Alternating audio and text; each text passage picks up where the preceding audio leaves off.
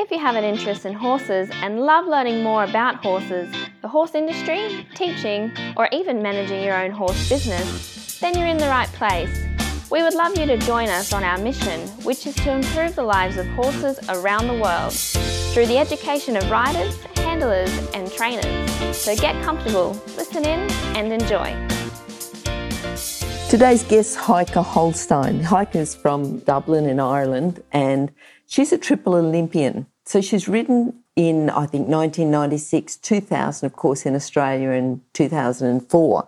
But the difference with Heike is that she then had a break. So she had a break, had two children, stopped international competition, and has more recently come back to international competition. So we're going to talk to her about riding at a high level, having a break, and then coming back and competing at a high level again. But before we do that, I'd just like to remind you about the motto of International Horse College. The motto is people safety and horse welfare. So if that's the way that you feel when you're working around horses, have a look at the website, internationalhorsecollege.com, registered training organisation 31352. Now today, Heike, are you there, Heike? I'm here. I'm here. Good morning. Perfect. Good morning. How are you? I'm good, thank you. Look, I'm very happy to have you on. And, you know, we've got quite a few different things to talk to you. And I think you'll relate to quite a few of our listeners. You know, we often have a vision of doing something with horses, and of course, kids slow us down. And, um, you know, wanting to come back and wanting to start riding and competing again. I'm sure that you're going to have a few tips for our many listeners out there that are in that sort of situation. But before we even get started, I'd like to ask you for a favourite quote, which is, you know, favourite quote or a favourite saying or something that you find yourself continually saying as you teach. Is there something that you've got that you'd like to um, say? Well, I I teach a lot of people from different areas of the horse world. So show jumpers, eventers, dressage riders, and all different ages and sizes and skill levels. So something I say, I tend to say a lot is just to be patient. Mm-hmm. You know, to not rush it and have um, have patience with your horse and have a system where you know you can learn and your horse can learn, and to be patient and take your time. That's I find I say that a lot in all disciplines. You know, it's interesting because we have this favourite quote fairly early, and people can say, "Oh, I can resonate with that" or not. But you know, I think if we go through your horse career, which we will, I think that's something that you have done is being patient, taking your time, yes. you know, still still having that long term vision and long term goal, but um, waiting for it to come to you rather than chasing it, if that makes sense. Yeah, yeah, yeah, that's right. Yeah. Now, I get dressage. You know, were you always a dressage rider?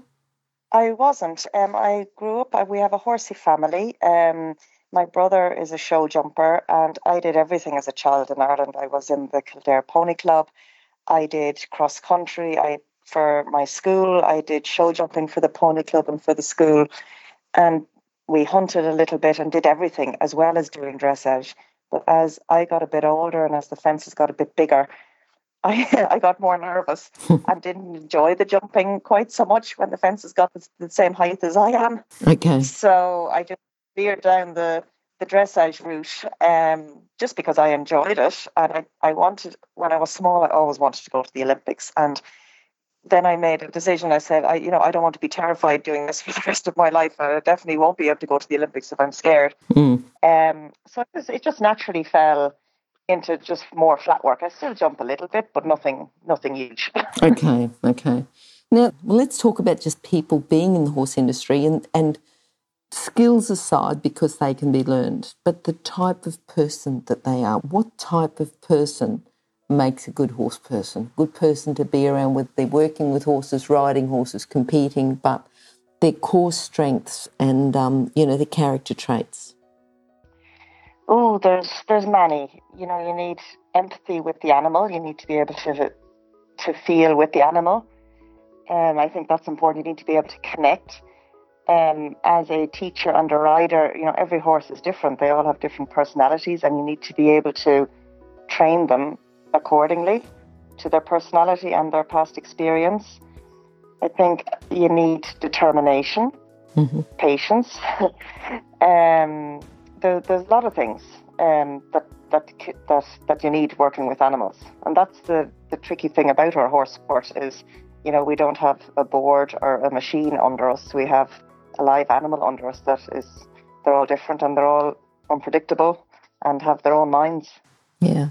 And when you think about those core skills and character traits, is it to have someone who's going to, you know, ride in three Olympic Games or be a top competitor because, you know, you're rubbing shoulders, I'm sure, with many, many other top competitors. Is it more of that or is there something else that the top competitors and specialists have? I, I can only speak for myself. Um, mm. Yeah, the, the determination, um, you know, you have to want it because it's a lot of hard work with horses. Um, it's expensive, it's time consuming, so you have to really want to do well. Um, perseverance, um, skill, knowledge. There's a lot of factors, kind of.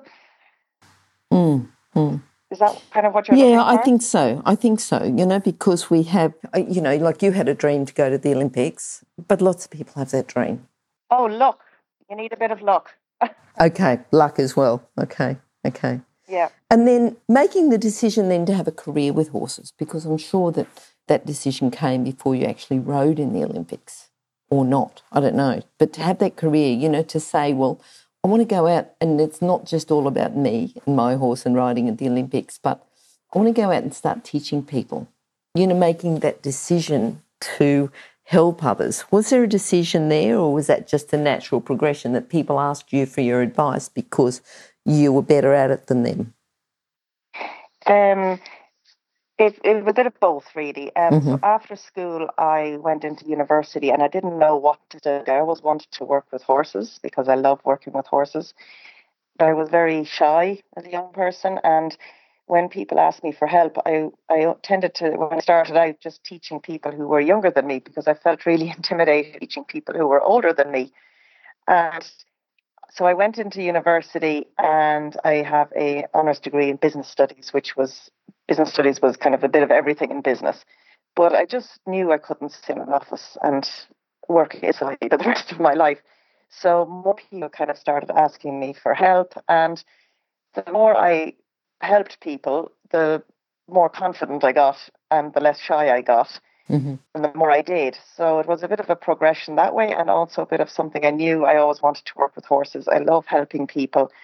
And, you know, I, I did my AI pretty early on, and then I did, there's a coaching, um, Horse Sport Ireland have a coaching um, course in Ireland that you can do, which different levels, which teaches you how to coach. And I'm now a tutor in that, helping other people learn how to coach. And things like that make you more confident and and then and I love teaching. it's I'm so happy I have a job that I love doing, and I love yeah. getting up every morning. Yeah, I yeah. think that's important.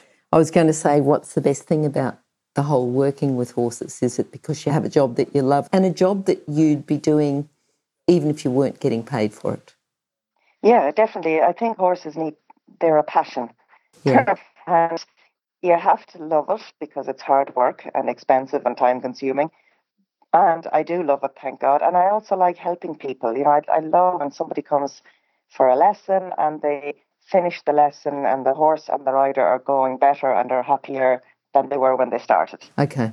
I okay. love that. Yep. Yep. Yep. Now, riding at, um, I think, first of all, Atlanta, then, of course, Sydney and um, Athens. Tell us a little bit about, was that on three different horses? It was. Yeah. Um, So we we were uh, my brother and I were very fortunate. We had a lovely lady who sponsored us when we were younger, from mm-hmm. 1994 to 2000. Then the contract was up, uh, so we could afford to compete and have lovely horses under us. Um, and then in Athens, I rode a horse called Welt Adel, which I bought as a three-year-old. He was ginormous, which is what he's famous for. He was 18 too, and I called him Tiny.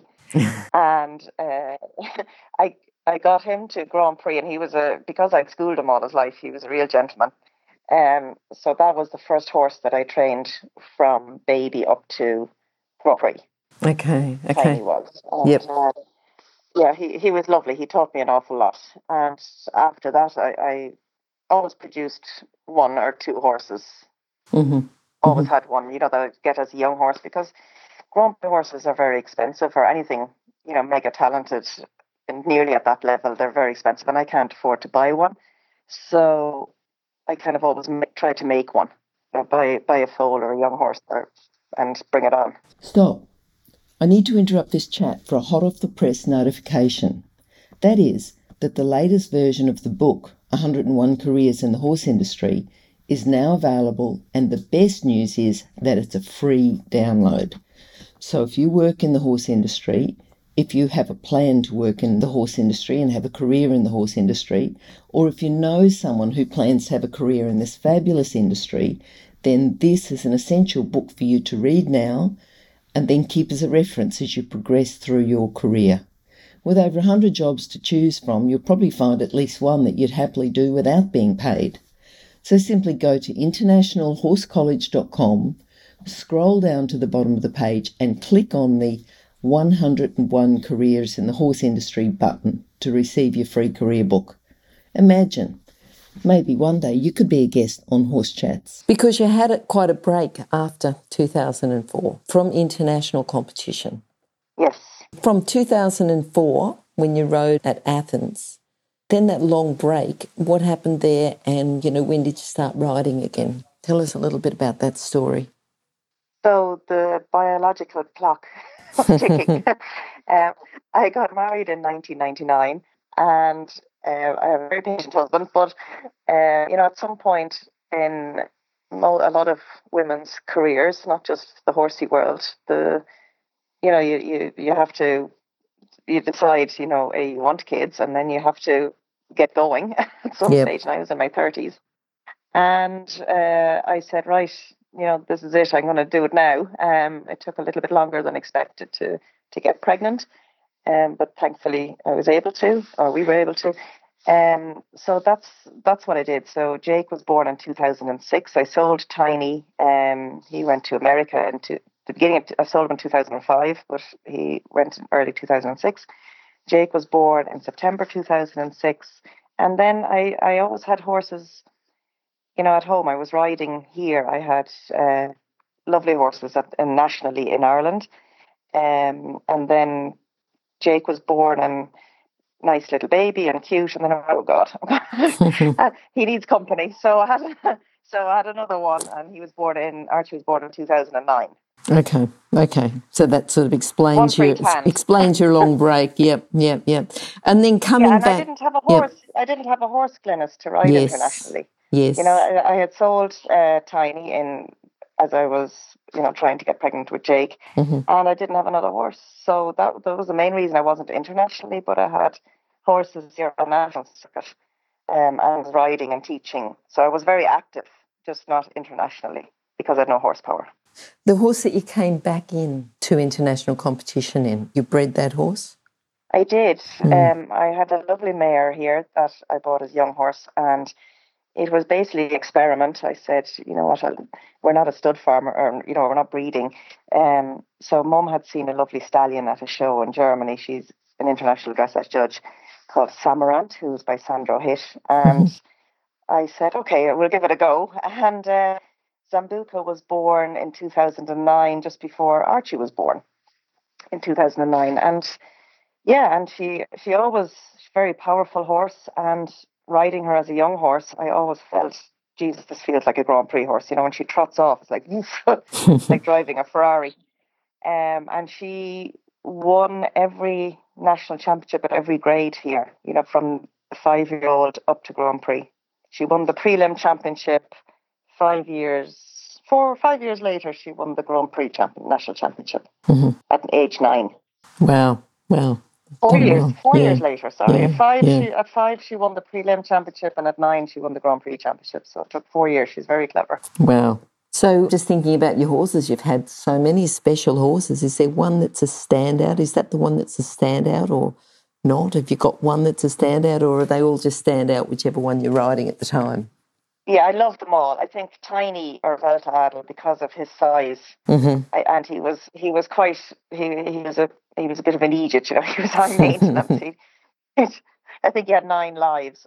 Okay. and and he was a bit of a handful sometimes to handle. But he he was the first horse I produced from from a baby. Yeah. So he has a you know I had him a long time. I had him ten years, and Okay. that's a big chunk of my life. and and Sambuca is special because I bred her. The yes. first and only horse I've bred that that Okay. has um, been so successful. Yeah. And just getting, you know, getting to a stage and just to get to the stage where you're riding at an international level.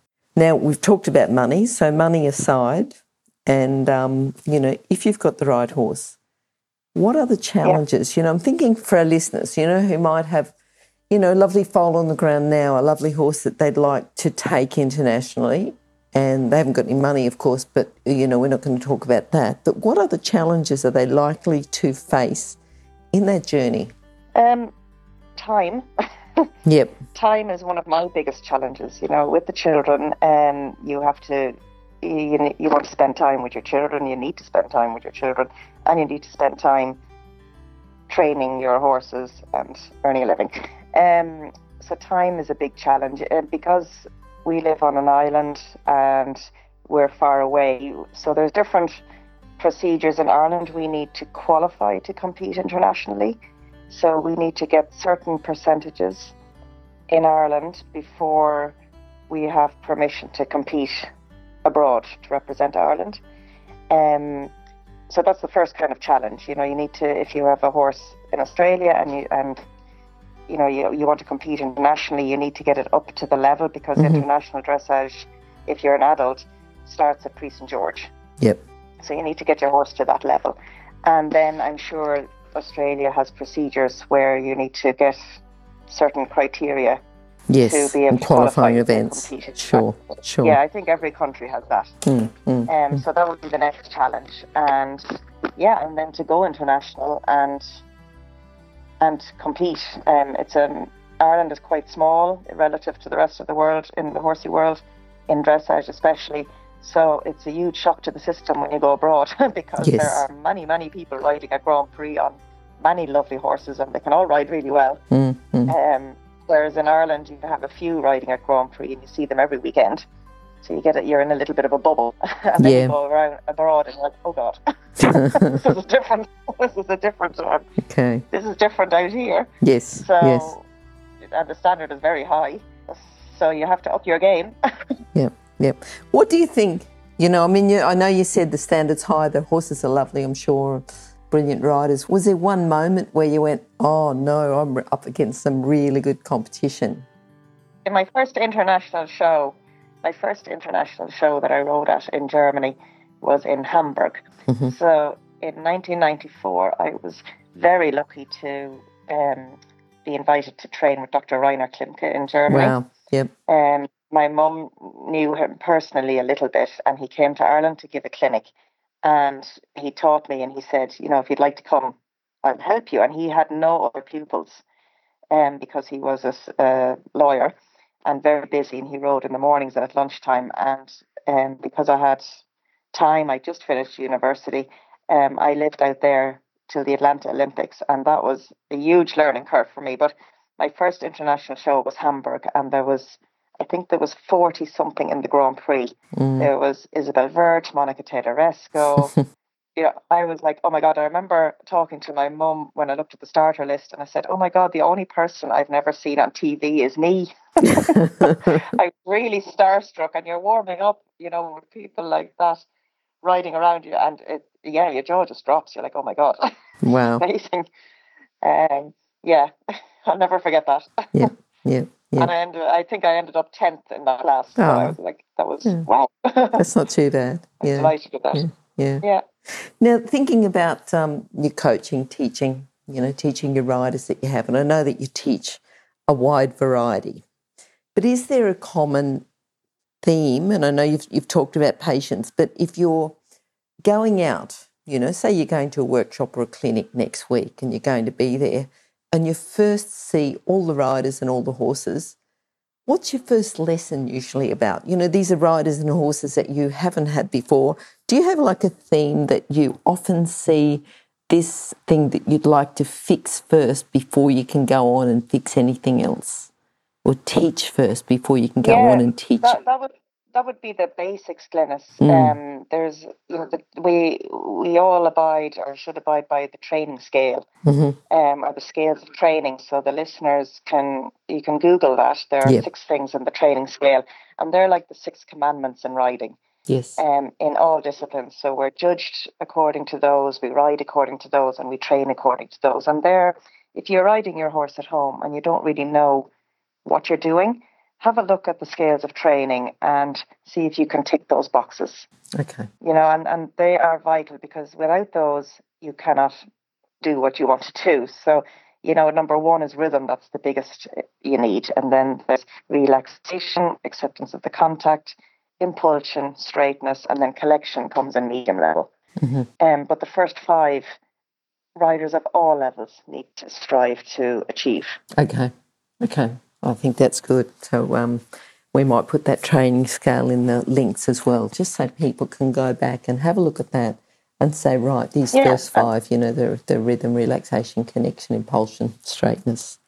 Okay, perfect. Yeah, and whatever discipline, you know, if your riders are just um, riding for fun or, or do a little bit of jumping or cross country, you need those those five things for all disciplines. It's not just dressage specific. Yep. What are you looking forward to now? Tell us about, you know, what competitions you've coming up or what students you've got or, you know, even how your kids are going or but just, you know, the next 12 months, 2 years. What are you looking forward to? Oh, lots of things, luckily. So we, uh, I was part of the team at the European Championships last year with Judy Reynolds, um, Anna Merveldt, and Kate Dwyer, and myself, where we qualified Ireland's first ever Olympic team for dressage. Mhm. Um, so that was a, a huge moment, and so we're looking forward to that next year. um, can't wait for that, and hopefully that'll be on Sambuca. I'll be riding her. Um, so that's me personally what I'm looking forward to. Um, teaching wise, everything is like with riding and probably in Australia, everything is on hold here at the minute. And so I'm the dressage coach for the young rider eventing team for a while now already. So we had we were looking forward to that, the European Championships for that, which has now been cancelled. That was in Hartpury in England. Um, and there's no shows or anything on at the minute. So and there's no teaching at the minute in Ireland because we have travel restrictions. And so there's a few, you know, so everything is on hold at the minute. But when it does start back, there's that. There's we will have shows back again in Ireland, and my pupils would like to compete at those. So we'll be aiming towards those. Okay. Okay. Look, I, I am looking forward to talking to you again and, and to see how you're going, how you're going, how your students are going. Do you have any young horses at the moment, Heike? I do. I have a nice. We don't have many horses because I do all the work myself, the mucking out and the feeding, yes. and yes. you know into the field, out of the field and stuff. So I don't have any staff. The staff is me. Yes. so I, I have I have one young horse, a lovely six year old by Fürstenball that we bought as a foal. We used to have her mother. Okay. Um we bought her just when she was you know, just weaned. And she's absolutely gorgeous. She's very green because I haven't had time to really ride her. um because I've been travelling so much with Sambuca last year. And at the beginning of this year I was lucky to get two international shows in just before um, all the travel restrictions came in. Um, so I've the good thing is I've had loads of time to ride her, and she's she's going to be lovely. Mm. She's called Forget Me Not. Oh, lovely name. Yeah. Yeah. um, yeah, so that, that's it. Yeah. now, just to do with mums getting back into riding after having a couple of kids, just tell us a little bit about something that is going to help them, anything at all, to help them get back into riding after they've had kids. I think if you can, there's a few things. Um, so first you have the jelly belly. Yes. after you've ridden, you're just like after you've had a child, you're, uh, you're and you've had a bit of time off, you're like a big jelly. So to be safe, um, it depends if your horse has been worked or not, and you feel like a big like a big jelly baby on the horse. So just do a little bit and take your time and get it, you know, back to fitness and getting stronger. And the other thing I found nice to start with, and then extremely frustrating was having the kids around while I was riding. Yeah. so, you know, you have this idea like, oh, the children will be around in the yard and they'll just sit in their stroller while I'm riding, and that doesn't really happen. you know, No. it happens for a while until they can rummage around and they get a little bit more independent, and then your time is torn between watching what they're doing and stop them waving whips around and playing footballs against doors Yep. and things while you're trying to ride. So that drove me nuts for a while. So uh, somebody to mind your children while you're riding, so you have a bit of peace and a bit of, you know, riding is a bit like therapy as well. Um, you want a bit of me time and to be able to concentrate and have quiet. Um, so it's it's like somebody else going to a coffee shop and having a coffee. Um, that's me riding. yeah. Um, Yep. So children, not when they get to a certain age, not at the arena, Yes. and have some quiet, quiet, time, Mhm. Mhm. and be able to concentrate and love what you do without any distractions. Yes. Yes. Yes. Okay. Uh, yeah, yeah. No, I think I think that's quite a few good hints there to um, to help the mums, and you know, I'm sure that people would like to contact you even to talk to you about that, but certainly to talk to you about. Now, how far will you travel? You know, I know you're not travelling at the moment, but do you travel to teach? And I know you travel to ride. You know, if people did need to contact you internationally, um, what would be the best way to contact you, Heike? Uh, well, my email address is Heike Holstein, the number zero two at Yep. gmail.com. Um, or I'm on Facebook or on Instagram. Um, you know, so people can email me at any time. I've I do travel to give clinics. Um, I've been to China and I've been to America. Um, because I, I love teaching. Um, and if you can see a little bit of the world at the same time, Yes. great. But I Yep. love teaching. I'll teach anywhere. All right. Heike, thank you. It's very good talking to you. Thank you for having me. Thank you. And and I think what you're doing is amazing. You know, I think you're just a horse person and you know, a horse person that has got the determination, have you want to do well, you are persistent and um, you know, having done so well and then, you know, as you said, maybe not stop riding, but kept going until you got the next horse up there and, and competing. So I think you've done very well there. And, you know, along with two kids, I think you just keep juggling it all and, Yeah. and keep going. So I think you're a great, great role model to um, to many mums, to many females with what you've done. So thank you for coming on the show and hopefully we'll talk to you again soon. Super. Thank you, Glenys. Thanks for having me. Okay, thank you. Bye bye. Bye. If you've enjoyed this chat, then please comment, rate, and subscribe. If you'd like any changes or recommendations for guests, then please contact us through horsechats.com. And while you're online, have a look at the government accredited courses at internationalhorsecollege.com. Registered Training Organisation 31352. Remember that our comments and instructions are general in nature and do not take into consideration your individual horses or your individual ability and circumstances. If you enjoyed this podcast, then please leave your comment below